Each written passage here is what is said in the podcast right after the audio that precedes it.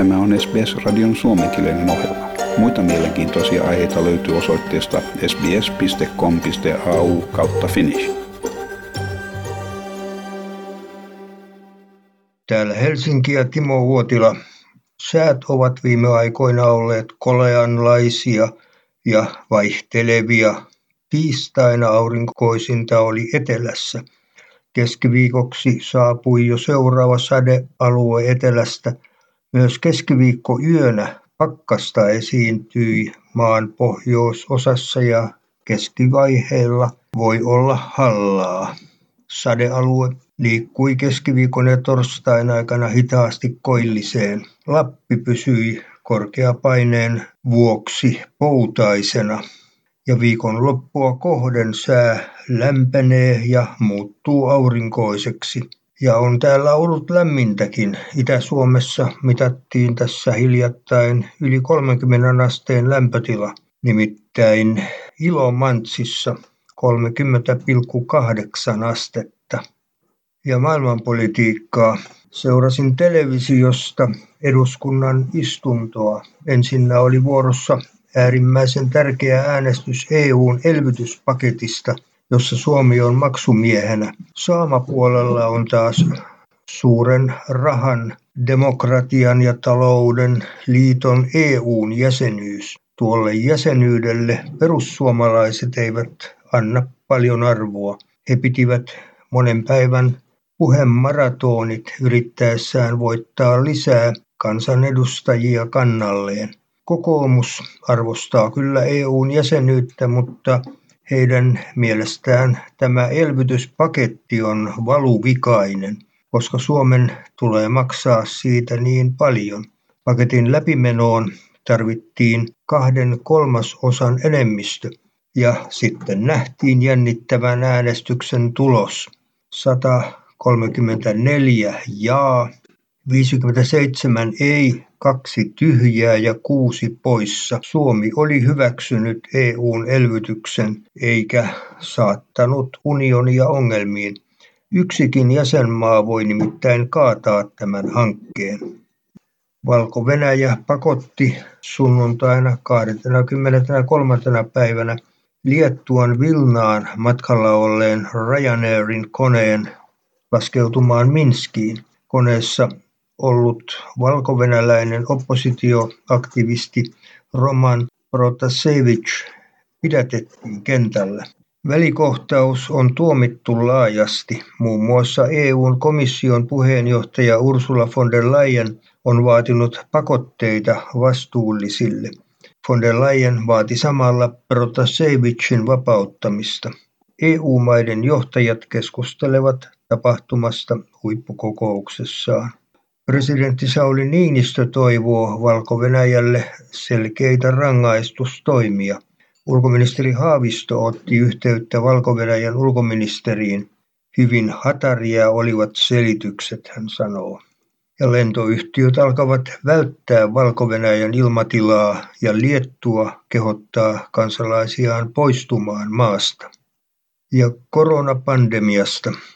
Koronarokotukset ovat edenneet hyvin koko maassa ja rokote antaa ministeriön mukaan hyvin suojaa koronalta. Toukokuussa koronatartuntojen lasku on tasaantunut ja myönteinen kehitys pysähtyi viikolla 18. Laumasuojan kriittinen raja on noin 70 prosenttia ja koronakuolleita on runsaat 900.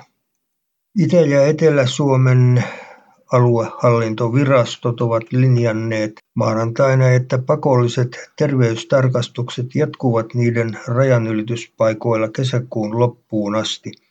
Päätösten mukaan Etelä- ja Itä-Suomen jokaisen rajanylityspaikan kautta riskimaasta Suomeen saapuvan matkustajaliikenteen Henkilön täytyy jatkossakin osallistua välittömästi maahantulon jälkeen kunnan järjestämään terveystarkastukseen, jonka osana voidaan ottaa koronavirustesti. Matkustajaa ei tarvitse ohjata testiin, jos hänellä on esittää Terveyden ja hyvinvoinnin laitoksen ohjeiden mukainen luotettava negatiivinen tulos. Ja ensimmäisen annoksen koronavirusrokotetta on Suomessa saanut vajaat 2,3 miljoonaa ihmistä. Vähintään kerran rokotettujen osuus kansasta on nyt 41 prosenttia. Ja sisäpolitiikkaa. Keskustan Matti Vanhanen luopuu pian valtiovarainministerin tehtävästään. Sen ottaa haltuunsa keskustan puheenjohtaja Annika Saarikko. Entä kuka astuu hänen paikalleen kulttuuriministeriksi? Sitä ei vielä ole kerrottu, kenties ei ole päätettykään. Toivottavasti uusi kulttuuriministeri tajuaa Saarikkoa paremmin vapaiden taiteilijoiden katastrofaalisen taloustilanteen pitkälle toista vuotta jatkuneessa koronakriisissä. Ja Demarien puheenjohtaja pääministeri Sanna Marin oli Ylen kuntavaalien puheenjohtaja Tentissä. Hän on oppinut hyvin läksynsä ja säilyttänyt vakuuttavan tyylinsä. Erityisesti mieleen jäi tässä väittelyssä Marinin esitys kuntaveron muuttamisesta progressiiviseksi. Se on hieno ehdotus, kunhan se vain toteutetaan oikeudenmukaisesti. Nykyään palkkavero on progressiivinen, mutta progressio sammuu keskituloisten kohdalla. Heillä on käytännössä korkeimmat veroprosentit, koska progressio loivenee ylöspäin ja suurituloisilla on monenmoisia reikiä tulojensa kätkemiseksi. Toivoisin, että Marinin hallitus ei erehtyisi leikkaamaan tieteen tekijöiden budjettia. Suomen sukukielten apulaisprofessori Janne Saarikivi kuulemma muiden muassa menettää työpaikkansa. Hallituksen olisi myös löydettävä keinot esittävien taiteilijoiden katastrofin estämiseksi koronapandemian vuoksi. Eduskunnan perustuslakivaliokunta on Antti Rinteen johdolla tullut siihen tulokseen, että nykyinen Sanna Marinin hallituksen muotoilema sosiaali- ja terveysalan niin sanottu sote-uudistusehdotus on pikkumuutoksien jälkeen hyväksyttävissä. Se tarkoittaa sitä, että ensi vuoden puolella voitaisiin järjestää sote-alueella maakuntavaalit. Kokoomus kuitenkin vastustaa ankarasti tätä sote-esitystä. Edellisellä Juha Sipilän hallituksella oli toisenlainen, enemmän yksityisiin palvelun tuottajiin perustuva sotemalli, joka kuitenkin kaatui perustuslaillisiin ongelmiin. Se oli tärkeänä syynä Sipilän hallituksen kaatumiseen. Ja hallitus esittää, että terrorismiin kehottamisesta tulisi rangaistavaa – vaikka kehotuksesta ei aiheutuisi konkreettista rikoksen vaaraa. Hallitus on antanut eduskunnalle esityksen terrorismilakien muuttamiseksi. Seurasin Paasikivi-seuran webinaarikokousta, jota veti seuran puheenjohtaja Antti Rinne. Teemana oli tiedustelu. Siitä kertoivat tiedusteluvaliokunnan puheenjohtaja kansanedustaja Mika Kari sosiaalidemokraateista, Kyberturvallisuuskeskuksen VT-ylijohtaja Sauli Paalman ja suojelupoliisin päällikkö Antti Pelttari. Näistä asioista ei Suomessa ole näihin mennessä juurikaan puhuttu. On kyllä tiedetty, että noilla aloilla on toimittu kaikessa hiljaisuudessa, mutta Muutama vuosi sitten kerrottiin, että Suomen eduskunnan tietojärjestelmiin oli tehty ulkomainen tiedusteluisku. Sitä ei ollut huomattu kuin vasta ruotsalaisten vihjeen perusteella. Niinpä olin lähettänyt tilaisuuteen tällaisen kysymyksen, jonka Antti Rinne luki.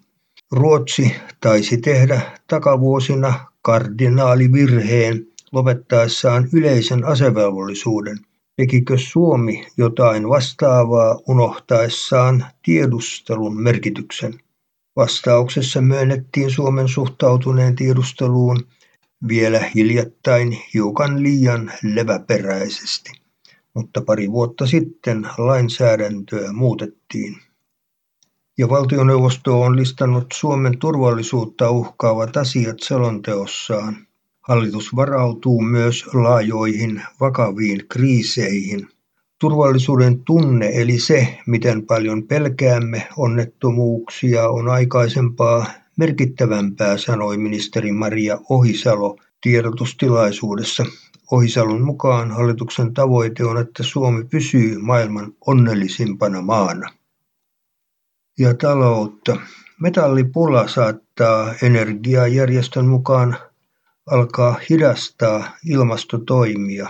Sähköautojen akkuihin, tuulivoimaloihin, aurinkopaneeleihin ja esimerkiksi uusiutuvan energian akkuvarastoihin tarvitaan metalleja. Niiden nykyinen tuotanto on kansainvälisen energiajärjestön IEAn mukaan aivan liian pientä, jotta se riittäisi ilmaston lämpenemisen hidastamiseen.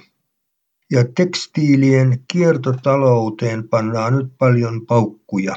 Suomalaisyritys tekee vanhoista farkuista uusiokuitua, joka voisi korvata puuvillaa.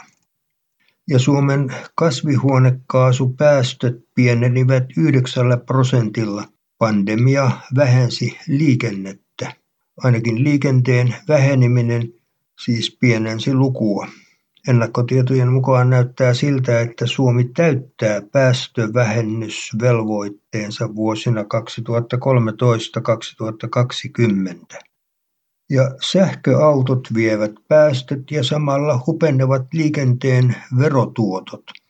Liikenteen päästövähennysten onnistuminen tuo valtion taloudelle uuden ongelman.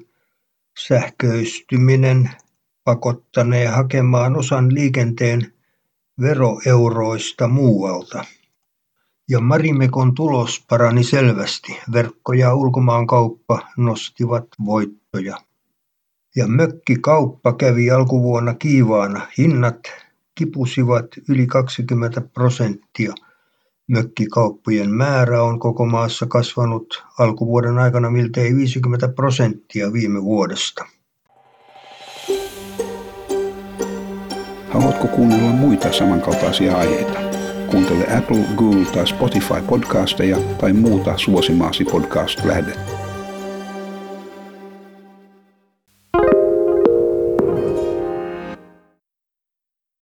SBS is Australia's most trusted multilingual broadcaster. Our listeners are loyal, highly engaged, and have supported countless local businesses. We offer advertising packages for businesses of all sizes. Our experienced sales team will guide you through the process of owning a great campaign. Bring your own ad or have our production team make you something in one of our 68 languages. Start the conversation with your new audience today. Email sales at sbs.com.au.